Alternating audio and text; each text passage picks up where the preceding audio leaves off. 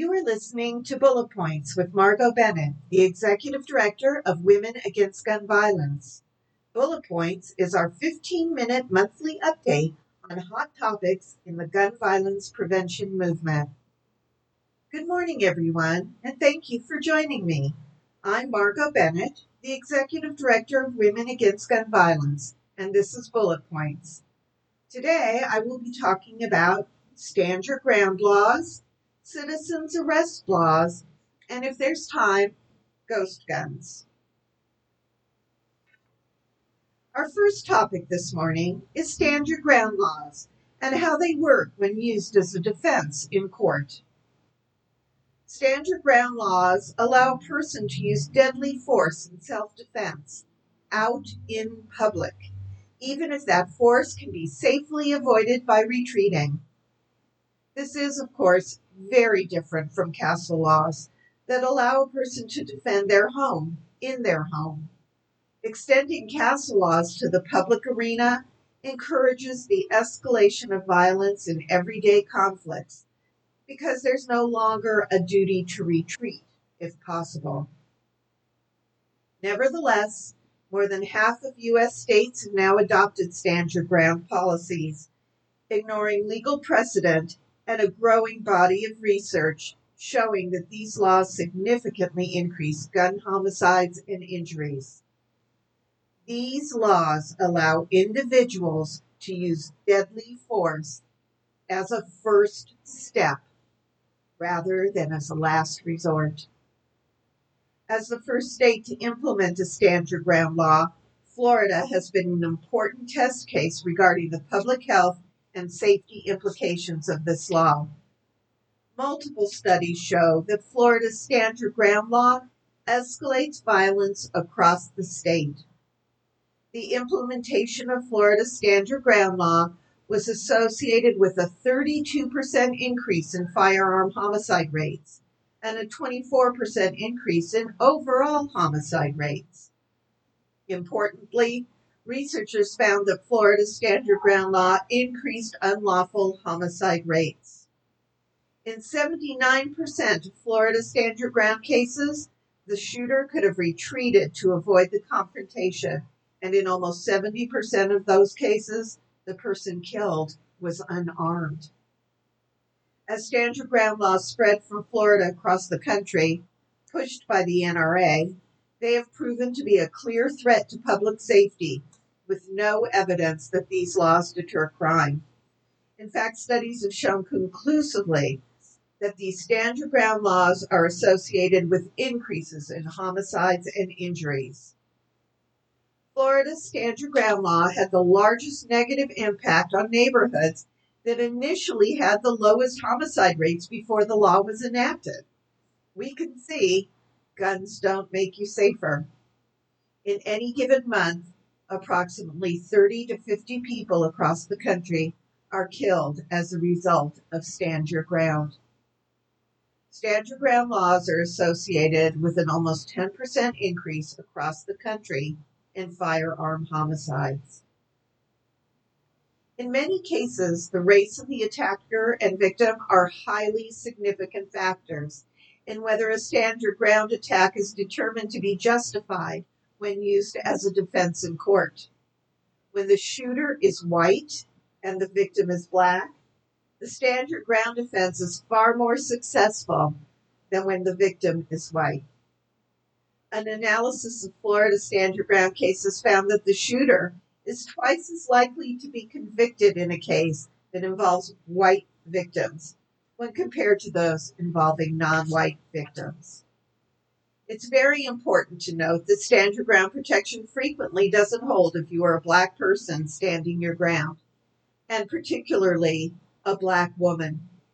Case after case has shown that black women are often found guilty of a shooting, even if they were standing their ground in the face of imminent abuse. Are we safer here in California? Although we do not have a specific your ground law here in California, we do permit the use of deadly force in self defense in public with no duty to retreat through a combination of statutes, judicial decisions, and jury instructions. Importantly, though, these shoot first protections may only be used during criminal trials. After the shooting of Trayvon Martin, a young black man with a bag of Skittles, in Florida by George Zimmerman, who claimed the Stand Your Ground defense, there have been state efforts to introduce legislation to weaken or repeal these types of laws. So far, no success. Now on to citizen arrest laws, which, when combined with stand your ground laws, can be a deadly combination.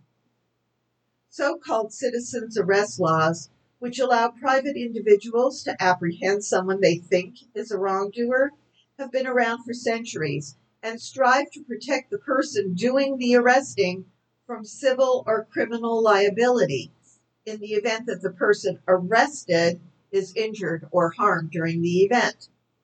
In theory, that makes sense if the person is a purse snatcher and falls and injures their arm when stopped by a citizen. But in practice, citizens' arrest doctrines have set the stage for tragic, unnecessary, and avoidable confrontations and deaths. Race and status, just as in stand your ground events, factors into citizens' arrests. No one knows how many citizen arrests occur in the U.S. every year because the police are usually called in and an officer processes the arrest, leaving little evidence of private involvement. We do see, however, that private arrest authority is too often badly misused by those who believe their higher social status gives them authority over someone they perceive as having lower status. Frequently, this falls along racial lines, as seen in the detention of immigrants by militias at the U.S. border, the attitude of night watchmen in gated communities, and in situations like the Ahmaud Arbery case, where Arbery, a black man, was chased and murdered by Gregory and Travis McMichael, who say they chased Arbery because they believed he was behind neighborhood burglaries. Arbery, of course, had committed no crime. He was just jogging. The killing of an unarmed black jogger by white residents who assumed he was up to no good is shocking, but it should come as no surprise. If anything, Ahmaud Arbery's death in Georgia on February 23, 2020, was predictable. The latest tragic example of the fatal consequences that can occur when private citizens seek to take the law into their own hands, and those private citizens also have a gun.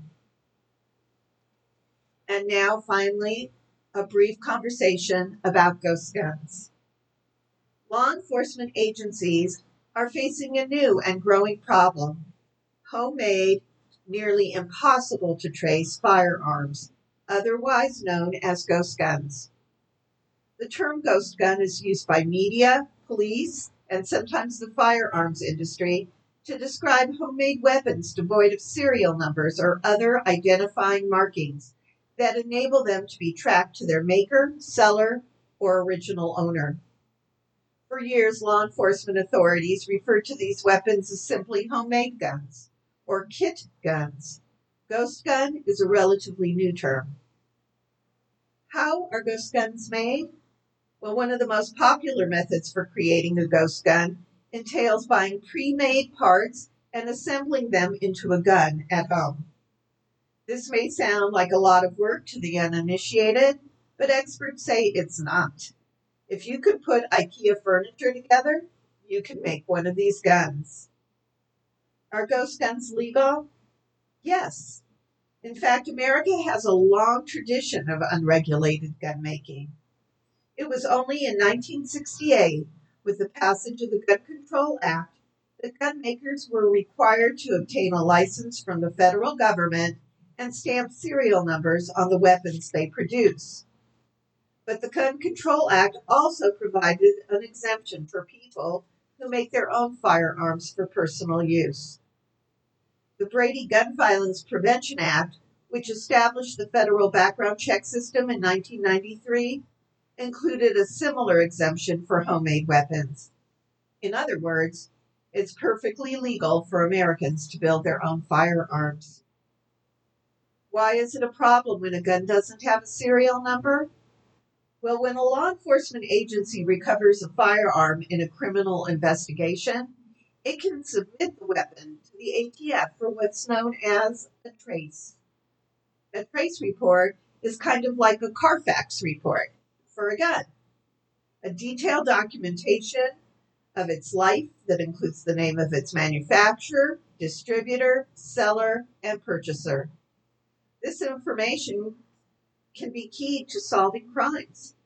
And when used in aggregate, trace data can provide insights into gun trafficking patterns. It's nearly impossible for the ATF to trace a gun without a serial number. Ghost guns don't have any unique markings and therefore present informational black holes to police investigators.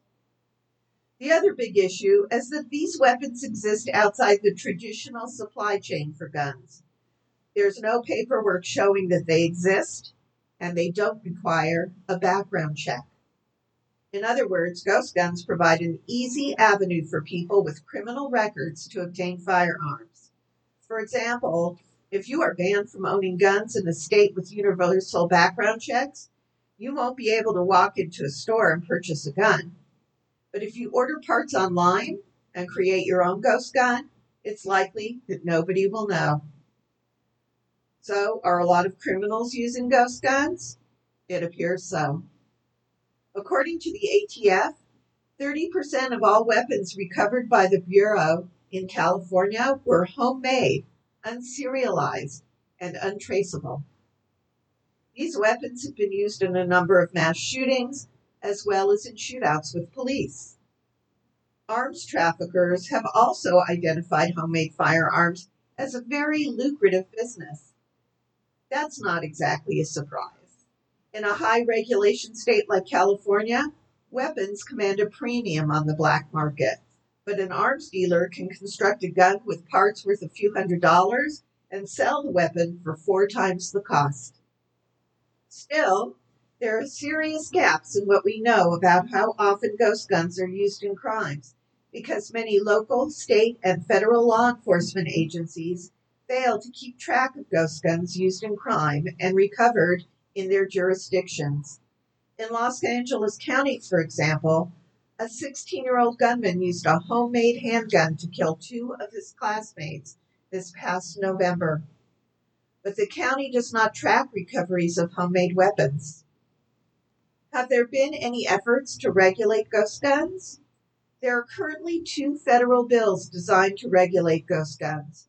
The proposals would submit homemade weapons to the same regulations and licensing requirements as traditional firearms. Both bills are stalled in committee. In lieu of federal controls, four states, California, Connecticut, New Jersey, and Washington, have passed their own laws. California's are perhaps the most expansive. In 2016, state lawmakers approved a regulation requiring homemade gun makers to serialize and register their weapons with the state. We are still struggling in 2020 to have this regulation implemented.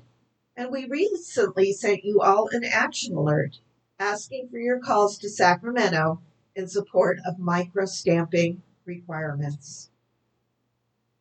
New Jersey, which passed its law in 2018, has also attempted to crack down on the proliferation of ghost guns by suing companies that manufacture the parts needed to make firearms. Well, that's it for today. Please join us next month when we address more hot topics in the gun violence prevention movement. Thank you for listening to Bullet Points, and be sure to follow us on Facebook, Instagram, and Twitter. Visit our website at wagv.org to sign up for our action alerts. We're looking forward to you joining us next month.